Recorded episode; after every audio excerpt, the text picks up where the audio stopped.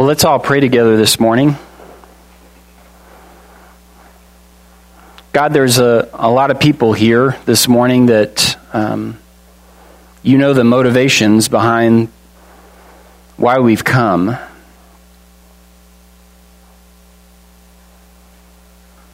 Like Cain and Abel, some of us have come with pure hearts, truly prepared for worship, and maybe some of us haven't. And God, this is an opportunity where your Spirit can provide that loving nudge, that gracious correction that would allow us in this moment, unlike Cain, to receive that correction and to peel our hearts open to receive the word. That your grace and your love through your Son, Jesus Christ, would be poured out into us, that we'd be filled with your Spirit, that our ears and our hearts would be attentive and attuned to your love, to your authority, that we would respond in humility, God. Help this time of worship not to be about us. Help us, like those magi, to truly make it all about you. We ask, God, that you would transform us into the likeness of your Son, that everything that we do, every moment, every action, every thought of every day, would bring honor and glory to your name. We love you and we pray all these things in Jesus' name. Amen. Well, this is going to be our third week in the Gospel of Matthew.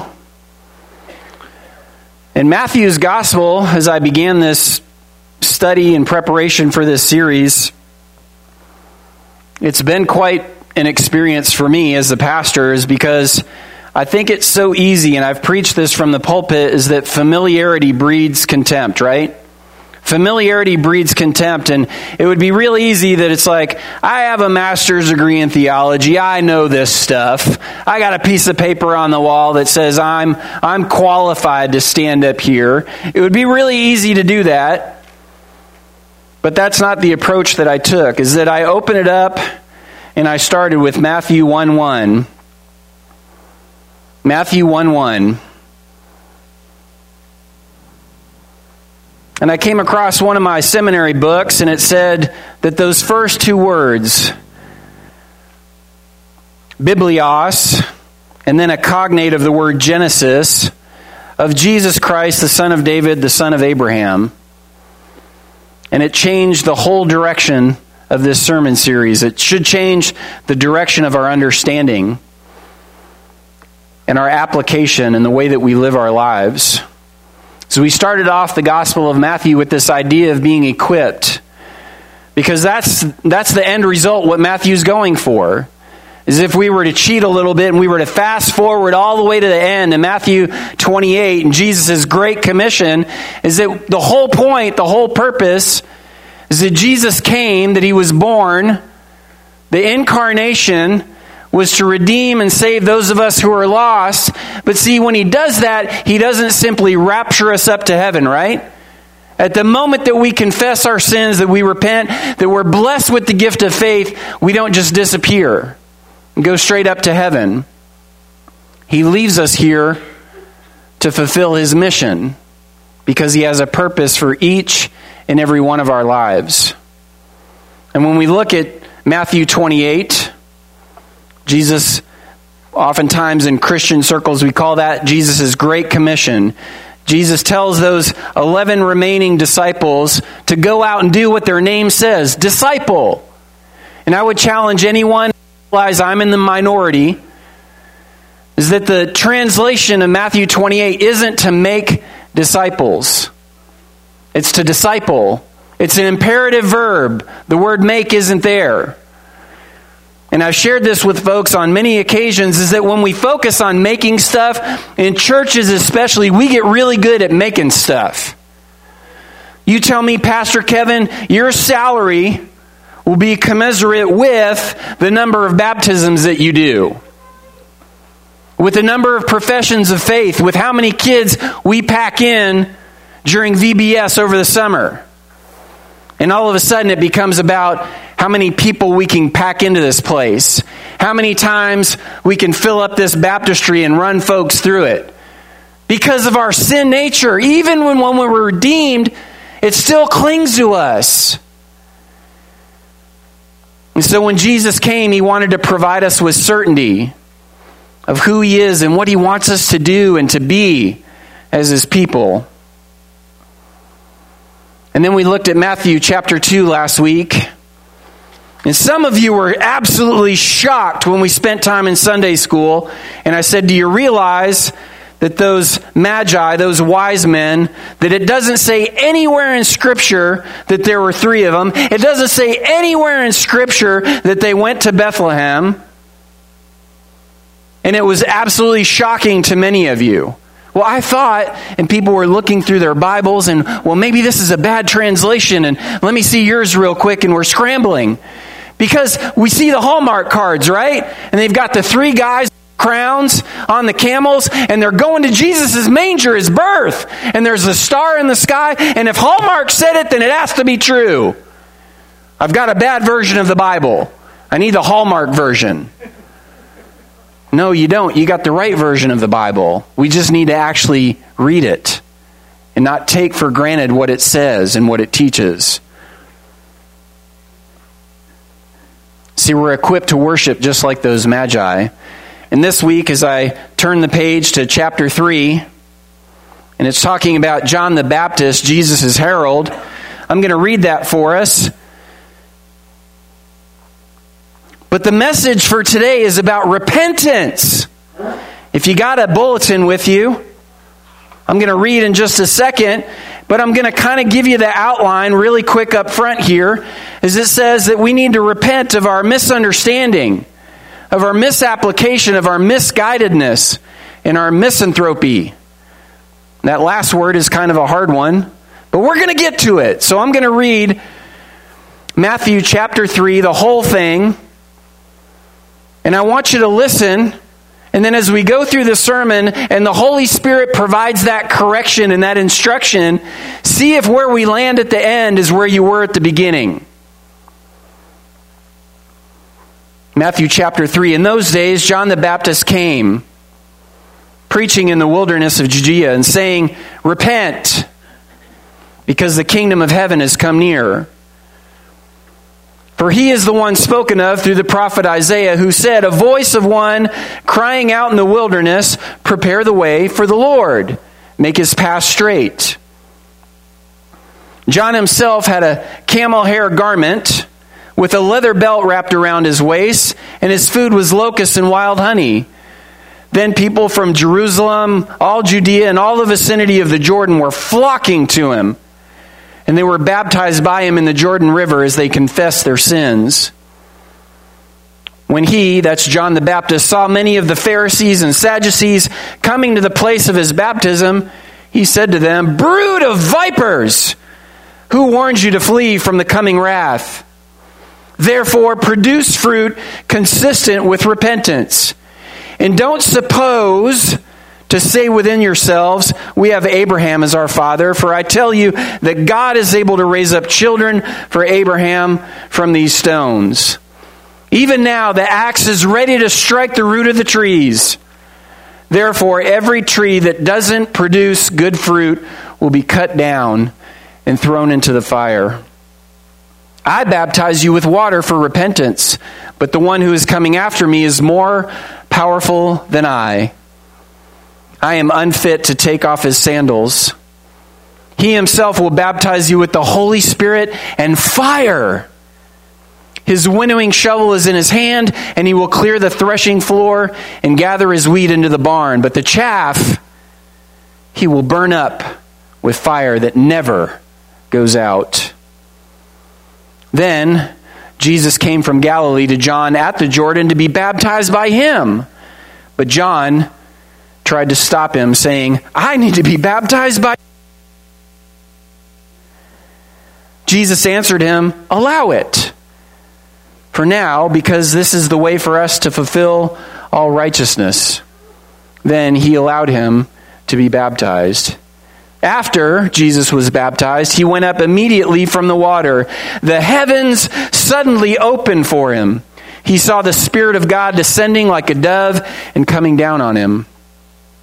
And there came a voice from heaven This is my beloved Son. I take delight in him. Matthew chapter 3.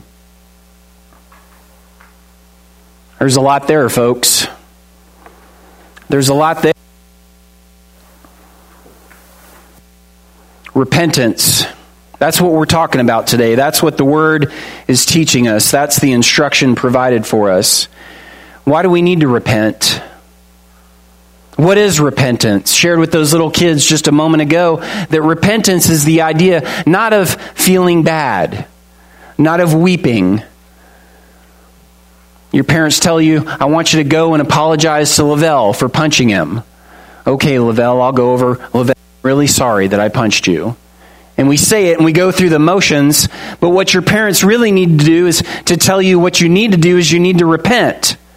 You need to have a change of heart and mind so that it actually changes your behavior.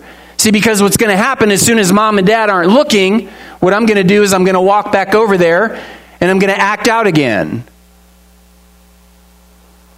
See, there's this problem ingrained in every single human being who ever was, except for Jesus, the perfect man, the perfect man, God, eternal deity, eternal Son. Sin. But I think, I don't think, I know that we really miss it that we minimize the impact of sin. We don't really think that sin is as bad as the Bible says it is. We don't. Even those of us who think that we do, we don't. It's systemic. That means it's across the board. It's pervasive. From top to bottom, from stem to stern, every single cell, fiber, an ounce of our being, riddled demolished, devastated by sin. But yet, as we say, oh, not little Johnny, not little Susie, just a little angel. They couldn't have been the one that did the graffiti on the wall at school. They're not the one who tore up that stuff. There couldn't possibly be. But see, as a parent, you realize, yeah, it could have been Susie. It could have been Johnny. It could have been my kid sin. Culpability. Culpability is the idea that we're actually responsible. Had a conversation with some of my students at school this past week, and the question always comes up. If you spend any time with students in a youth group, universally across the board, across the world, the question will always come up, but what about what about those people? What about the people on the island somewhere in the Pacific? What about the people in a forest somewhere that the gospel and there's never been a missionary, there aren't any Bibles in their language? See, we deny the reality of sin and our culpability. 100% responsible. I can't blame Bump. I can't blame Mike. I can't blame Bud. I can't blame Travis or, or Jack. I can't blame anybody but Kevin. I certainly can't blame God. But that's what we want to do. And one of my students asked that question, and I said, Why are you asking it? I'm just curious. And I know it seems pretty harsh, and many of my students there at the school will tell you, Mr. Kelley's pretty tough. See, because we're not doing our kids any service, any justice, if we just kind of sugarcoat things. If we just kind of give them a pass on everything. Everybody gets a trophy, everybody's an A student. Minimize the idea of sin. And so I kind of challenged the student. I said, Why? Why do you want to know? I'm just curious, Mr. Kelley. And I gave a little bit of what my wife's company calls effective pushback. I challenged him. See, because that's what teachers do. And I said, I don't really think you're curious. Think you're looking for the, the loophole. What do you mean, Mr. Kelley? See, because if you deny our culpability, then if there's somebody off on an island or in a forest at some point in history or time, maybe God dropped the ball. Maybe for those people, maybe for that guy. See, nobody went to them. How can they possibly be responsible for responding to a God that they don't know? And I said, Oh, so you haven't read Romans chapter 1. Because Romans chapter 1 tells a very different story. It's that we're all without excuse. The fact that we can see and we can sense, the fact that we're born into this world, every single one of us, culpable. And we choose to re- reject God. But we're resistant. We're resistant See, we did a sermon series connecting the dots, and we talked about this woman, Sophia Lahakam, we called her. Lady Wisdom, right? And this Lady Wisdom, she stands at the gates of the city. She stands at the gates and she calls out, she says, I'm over here. If you'd only come and if you'd only listen to me, I could change your life. You get off of that path of fools and destruction, and if you come over here, listen in humility that you could experience life. Say, yeah, it's not really that bad. I don't really need it that much. I just kind of need a I need a little bit of a change. I need to maybe reinvent myself. I maybe need to just read a book about how to win friends and influence people. That's all I really need. I don't need a radical change of a, a sin riddled heart.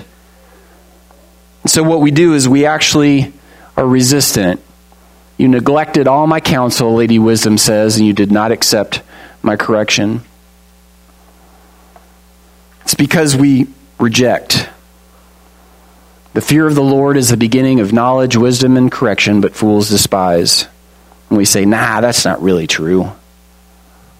It's not really true. The fear of the Lord, I can know stuff. I can be wise. There are wise people out there. Confucius, Buddha, they were pretty wise. I mean, they even put their sayings inside of cookies. They're pretty wise. Correction. See, but Scripture says that fools despise all that because they despise God. What it amounts to is rebellion. And see, that's what we're talking about today with repentance the idea of needing to repent, that John came forth as the precursor, as the herald of Jesus, of the Messiah, and he said, Repent because the kingdom of heaven has come near. Repent. Do I really need to repent? Do I really need a change of heart and a change of mind? Or do I just need to kind of little, get a little bit of an attitude adjustment, a little bit of course correction. I'm pretty close. I just need a, I just need a, a different version of me, Kevin 2.0. The struggles of fools weary them. See, we went through this in the book of Ecclesiastes. Your translation may read a little bit different. This in the HCSB. And as I read through that verse when I was preaching on Ecclesiastes, the thing that really struck me is see, it sounds pretty innocuous. It seems pretty simple when you first look at it. The struggle of fools weary them, for they don't know how to go to the city. I don't know if you have many encounters with fools in your day in and day out. See, if you own a business and you're surrounded by fools, you can just fire them, right? If you work for me and you're a fool, I'm just going to get rid of you. We can't do that in the church. See, because there are fools that are present that need to hear the gospel. There are some of us who are fools that even though we've heard the gospel, we haven't responded. There are some of us that have heard the gospel, and even though we've accepted Christ and we've responded, we really haven't given our lives fully to his mission and his authority. Rebellion. So today we're talking about repentance because there's this thing called total depravity. See, we can't do anything to fix our situation. We can't think or finagle our way out of it. We have to surrender to God. So, our first bullet point in your bulletin there is repentance of misunderstanding. In verse 9, John the Baptist, He's not the nicest guy, it doesn't seem. His rebuke upon the Pharisees and the Sadducees, because when he sees them, his immediate response is he calls them a brood of vipers. That's what we're going to start training our hospitality team here at Poetry to do. When people walk up to the front door, we're just going to say, You brood of vipers! And if they keep coming, then we're going to know they're okay. No, we're not really going to do that. See, because these Pharisees and Sadducees, these religious leaders, they came not out of a sense of repentance. They came out of a sense of curiosity, but we're going to get to that in a second. Misunderstanding. We all fall into the same boat of sinner, needing a savior. The fear of the law of the fear of the Lord is required. Well, what do we misunderstand, Pastor? What am I misunderstanding? As I touched on, we misunderstand sin the nature of it, the extent of it. We misunderstand depravity. How far gone are we? I don't know if you ever seen the movie The Princess Bride, and Westley's laying there and he goes to see Max the magician, and he's saying, There's a big difference, Billy Crystal says. There's a big difference between all dead and mostly dead. And see, we as human beings, we think that we're just mostly dead. We're not all dead. See, I can actually do something to remedy my problem. Because if we really believed we were all dead, I think that our lives would look a lot different. When we read about who Jesus is and what it cost to go to the cross, to die for our sins, see, if there's another way around it, then why would he have done that? We misunderstand sin. We misunderstand depravity. We misunderstand Christ. We misunderstand Scripture. We misunderstand the church and its mission. So oftentimes, I stand up here, I stand in Sunday school when I'm doing uh, lunches or coffee or breakfast with folks within the church and doing discipleship, and I bring up the mission of the church to pursue, win, disciple the lost, the deluded, the disillusioned for God's glory. And from time to time, I get people to say, Yeah, that's really good, Pastor. That's really good. Know, I'm, I'm glad that's what y'all want to do. That's not what we want to do, that's who we are as a church. So, almost a year ago, we came up with this covenant membership agreement, this document that says this is who we are as a church. These are our beliefs about Scripture, about Jesus, about and sin. These are our beliefs. These are our values. This is our mission. This is who we are. And I've had folks say, Yeah, I think that's really great, but I don't really want to sign that. And I shared with some of our leaders this week, I said, I've come to a place where I really don't know that I understand that. I don't know that someone wants to be a member of our church, but they're unwilling to sign a document that describes and clearly articulates who we are. This is who we are. I want to be a member, but I don't want to sign the document that says who we are, who I am. Our misunderstanding. And see, if you have a misunderstanding about sin and depravity in Christ and Scripture in the church, how can you possibly have a valid application?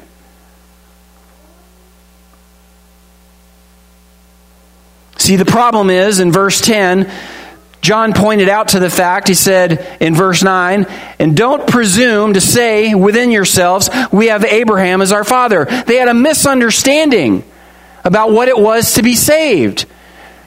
I could trace my genealogy back to Abraham, so I'm good. I don't actually have to repent. I don't actually have to understand anything. I've got it memorized, but I don't really have to understand it. Have you ever been around someone who can just spew off scripture? They've got it memorized backwards and forwards. Anything, any any circumstance, any conversation with you you have with them, and somehow they seem to be able to weave scripture into it. Completely out of context, they can recite a scripture verse about whether or not you want to choose between pancakes and waffles. And they'll find a scripture for it. I don't really think that's what that meant. Oh, that's just because you're not there yet, Brother Kevin. And that's how these Pharisees and Sadducees and religious leaders were. And John said to them, Don't suppose, don't presume to say within yourselves, We have Abraham as our father. For I tell you, God's able to raise up children for Abraham from these stones. And in verse 10, he goes and he talks about the misapplication. Even now, the axe is ready to strike the root of the trees. Therefore, every tree that doesn't produce good fruit will be cut down and thrown into the fire. See, you guys don't understand the mission, is what John's telling them. You think that God's blessing is just for you. We're God's chosen people. We don't really have to go out of our way to really try and reach the Gentiles. We don't really have to try and love anyone except for the fact that God said in Exodus chapter 19, verse 6, that you will be my chosen people. You're my treasure. You'll be a kingdom of priests and a holy nation. If you're not reaching the other nations, what are you doing? Well, well quite honestly, God, we're worshiping the idols of the other nations. That's what we're doing. But we'll kind of hold behind our back when, you know, the Sabbath comes along. When, when, we're, when we're bringing our sacrifices to the temple, you know, we'll kind of have those things in our pockets because we just kind of want to go through the religious routine the misapplication. And see, as a church, for us today, is do we really understand the mission? I've said this many times from this pulpit, is that I think the, the plight of Christianity, of modern Christianity today, is the idea of personal salvation. Personal salvation. That's the pinnacle of the Christian experience. I've been saved. And now I get to go to church to just kind of hear a, a really warm and fuzzy sermon from the pastor, and I get to hear the, the music, and it just, it just makes me feel so darn good. And then I just go out into the world, and whew, that just got me going. It makes me feel so good. Well, what do you do with it? Well, I don't understand the question, Mike. What do you mean, what do I do with it? Have you shared the gospel with anyone? Well, no. It, I, I, that, that's what we have a pastor for. I just invite people to church, and if they don't come, that's their fault. There are, there are podcasts and there are sermons available on, on YouTube and Vimeo, and they're all over the place. Why do I have to do anything? Because it's all about personal salvation, right? No, it's about being the church, and it's about fulfilling the mission of God. And that burden, privilege, is on your shoulders misapplication. Why are we here? I have a friend that sits down from time to time and says, Kevin, as a congregation, we just need to be reminded, why are we here? I asked that question to those young people this morning. Why are we here? Hmm. Hmm. Why are we here? And my challenge to you is, is why are you here? Is if you don't know Christ, then you can come before Him and to hear His word through the preaching of it, through the power and the presence of the Holy Spirit, that you can hear it and you can be transformed, that you can be brought from that prison of sin into a place of life. And all God's people said, mm hmm. I shared with someone this week, I said, why is it that when we have baptisms in our churches, I, I used to be part of a church back in San Antonio. Very large church. There would be like two, 3,000 people on Sunday. And when we would do baptisms about once a month, the pastor would stand up and he would say, if, if you're a friend of, or if you want to support the person who's standing up in the baptistry, then you can go ahead and stand. And I felt like an absolute idiot, but every time there was a baptism, I stood up. And there would only be three or four other people in the congregation unless people invited their whole family for that Sunday. Why are the other 2,970 people sitting down? Is that or is that not your brother in Christ? Have they or have they not been rescued out of the prison of sin? And if you can't rejoice, if we can't rejoice about this, what's the problem? I don't, I don't really know that person. You know, or we give them the golf clap. Good for you. Good for you. Misapplication. Why are we here? See, if you're not here in this place to hear the word, to be encouraged, to be transformed, I told someone this week, I said, they asked me, they said, Kevin, now, now do I have to sign that membership covenant agreement to, to come and attend on Sundays? I said, absolutely not. You do not have to sign a covenant membership agreement to come here. See, there's a difference between being part of our congregation and being a member. You can come and you can sit here and you can hear the word preached and you can be part of our Sunday school as long as you want. And our prayer, my prayer, our prayer as a church for you is that at some point that the Holy Spirit would reach down, as it tells us in Ephesians, not by grace or not by work so that no one can boast. It's by the grace of God that you're saved, that you'd be transformed. But if you want to be a part of the mission of this church, Poetry Baptist Church, to pursue, win, disciple the lost, deluded, and disillusioned, that's what we as members do. And if you want to get in on that, then I'd encourage you to do so. Pastor, I want to be a part of that mission. Because if you don't, and you've been here for a while, and you say, Well, I, I really like game nights when we do them. I really like every once in a while coming on Wednesday nights and, and seeing some folks and kind of having the meal on, on Wednesdays. I kind of I kind of like I kind of like the people bit. That's not the reason to come. Come and to be a part of what we're doing here is to advance the mission of God, to advance the mission of this church. It brings us to our next point misguidedness. Can you forward that for me, John? In verse 7, John the Baptist says, when he many of the Pharisees Sadducees coming to the place of his baptism, he said to them, Brood of vipers, who warned you to flee from the coming wrath? Misguided. See, folks come for a lot of different reasons. I want to read a quote for you. This is from John Piper. If you don't know who John Piper is, you can look it up. John Piper writes in one of his books, he says, I'm wired by nature to love the same toy. I start to fit in. I start to love what others love. I start to call earth home. Before you know it, I'm calling luxuries needs, using my money just the way unbelievers do. I begin to forget the war. I don't think about people perishing. Missions and unreached people drop completely out of my mind. I stop dreaming about the triumphs of grace. I sink into a secular mind that looks first to what man can do, not to what God can do. It's a terrible sickness. And I thank God for those who have forced me again and again toward a wartime mindset. Misguided. See, those Pharisees and Sadducees, those religious folks, they came to John's baptism and they had every opportunity. And John recognized why they were there. They were misguided. And I wonder, I wonder how many of us, how many of us when we come to church, if it's for misguided reasons. I had someone tell me this week in a phone conversation, they said, You know, Kevin, church at Poetry just isn't fun anymore.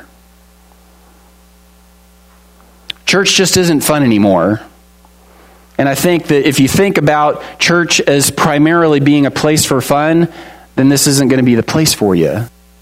But if you think about church from that mindset that John Piper just articulated, we are at war, brothers and sisters. And if you're coming here to be entertained by me or simply to have fun, you are in the wrong place.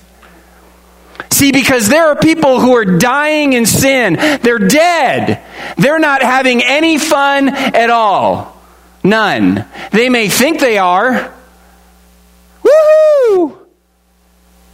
Life is a car ride. It's better to burn out than to fade away. And then when we come alongside them and we say, You can come to church and you can have fun here too, they're like, Well, that sounds like a pretty good deal. This whole Jesus thing doesn't seem so bad. hang on a second i got to do what i got to i got to be transformed i got to change you guys just pulled the bait and switch on me this was supposed to be fun i don't really have to change there's not a part how dare you say that to me misguided. And our last point for this morning misanthropy. Misanthropy, I had to look this word up, so don't feel bad if you don't know what it is. I figured my other point started with miss, and I had to find something that kind of lined up as a good Baptist preacher. Misanthropy, it means to basically be bitter towards other men, humankind. An angry soul. I was having breakfast with some guys this week, and one of the fellows mentioned, he said, You know, I know this guy at work, and he said, You know, he's just a little rough around the edges. He's just a little rough. And I think that's a really nice way for us to really point out the fact that that's somebody who really hasn't been transformed by grace. See, because if you're still a little rough around the edges, to the point where anything that anyone ever has to say to you, that your knee jerk response is hatred and malice and bitterness. I don't want to hear that from you, Vincent. Don't you try to point something out. Don't you try to come across alongside me lovingly and tell me that I got a speck of dust in my eye. Doesn't matter what your approach is. Doesn't matter the fact that maybe you've been working on that person in their heart for over a year now. Doesn't really matter. But they're still bitter and they're angry. And John the Baptist pointed out that that was the case with these religious leaders. He pointed out the fact that not only were they angry, that they really didn't care about humanity, that misanthropy is the fact that they weren't producing any good fruit. What they were doing, and tells us elsewhere in Scripture, they'll cross land and sea to produce a single convert. Not to get people to really know Christ, but to make a convert. Is that what we're doing with our church? Are we is our goal to make converts? Or is our goal to really introduce people to the risen Lord and to see them saved and transformed by grace? The gift of faith that comes from the Holy Spirit. Misanthropy. How do you treat people? Do you really consider others as more important than yourself? Matthew's gospel begins about the certainty of who Jesus is. In chapter 2, it tells us this amazing story of these magi who travel for it seems like up to possibly two years, a four year round trip, in order to just have a moment of worship in the presence of Jesus. But see, their whole lives, the entire journey there was worship. And then they got to worship him in his presence, and then they turned around and they went back home. Do you ever wonder why? why they didn't stick around? If that was Jesus and they just embarked on a two year journey to come to his presence and worship him, why didn't they stick around? See, because Matthew's gospel is about being equipped, going out, loving and serving the Lord, and taking the gospel to the ends of the earth. These people, these magi, traveled for two years, worshiped for a brief moment and then they turned around because they knew that there were people who were still stuck in sin back home. And God could use them in powerful, mighty ways back where they were from and all along the journey. You ever think about that? So, why are we here? What's our mission? Do you really want to be equipped to repent? of misunderstanding, of misapplication, of misguidedness, and misanthropy. See, there's humility that's required. Today's all about repentance. Our time of invitation is coming in just a few moments, and so I just want to ask you have a place of humility have you come to a place of humility in your life where you've truly accepted Christ as your Savior? Have you really grappled with your misunderstanding of sin and your depravity, of what Scripture says and what it teaches us? Maybe the misapplication of it, your misguidedness. Maybe there's still that that misanthropy, that, that bitterness, that hatred towards other people. I've talked to folks that have said, you know, I love God, it's just that I really don't care much for people. And that's an indicator that there's still a problem in our hearts. Repentance, repentance always reveals the glory of God and results in worship. Always. Repentance. If you haven't done it, today's your opportunity.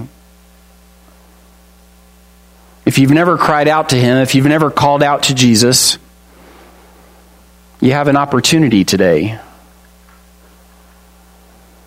You have an opportunity, whether or not there is one person here this morning or whether there's a crowd of 5,000, it doesn't matter.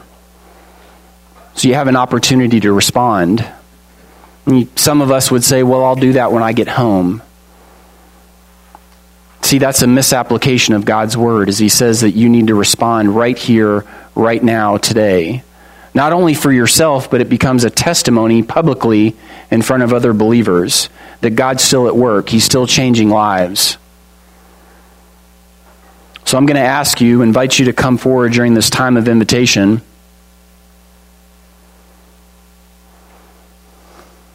We've asked the question why. Why are you here?